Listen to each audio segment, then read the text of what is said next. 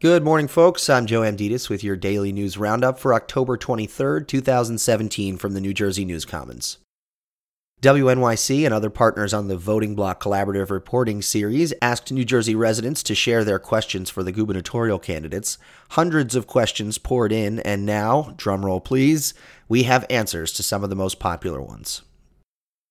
Sound bites and TV spots aren't enough to get an accurate understanding of the leading candidates' policies and platforms, so NJ Spotlight put together a primer to help you navigate some of the biggest issues on the table in the upcoming election. A new report from the State Commission of Investigation finds that the NJ Society for Prevention of Cruelty to Animals spends more on police equipment and lawsuits than it does enforcing animal cruelty laws. NJ Spotlight says the report also found that the NJSPCA often fails to respond to animal cruelty complaints in a timely manner, spends more money on legal billings than it does on animal care, and is essentially a haven for wannabe cops. Members of the President's Commission on Drug Addiction and the Opioid Crisis met again on Friday in Washington to hear testimony from health insurance companies.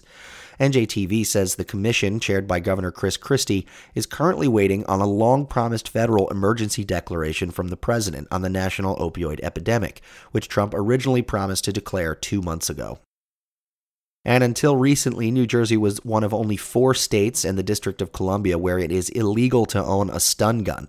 But that's about to change. The record says the ban on stun guns in New Jersey is about to be lifted, making them legal to buy and use. But are they dangerous? And if so, how dangerous are they? And in the weather today, you can expect cloudy skies with scattered thunderstorms and highs in the lower 70s. For the Center for Cooperative Media, I'm Joe Amditis.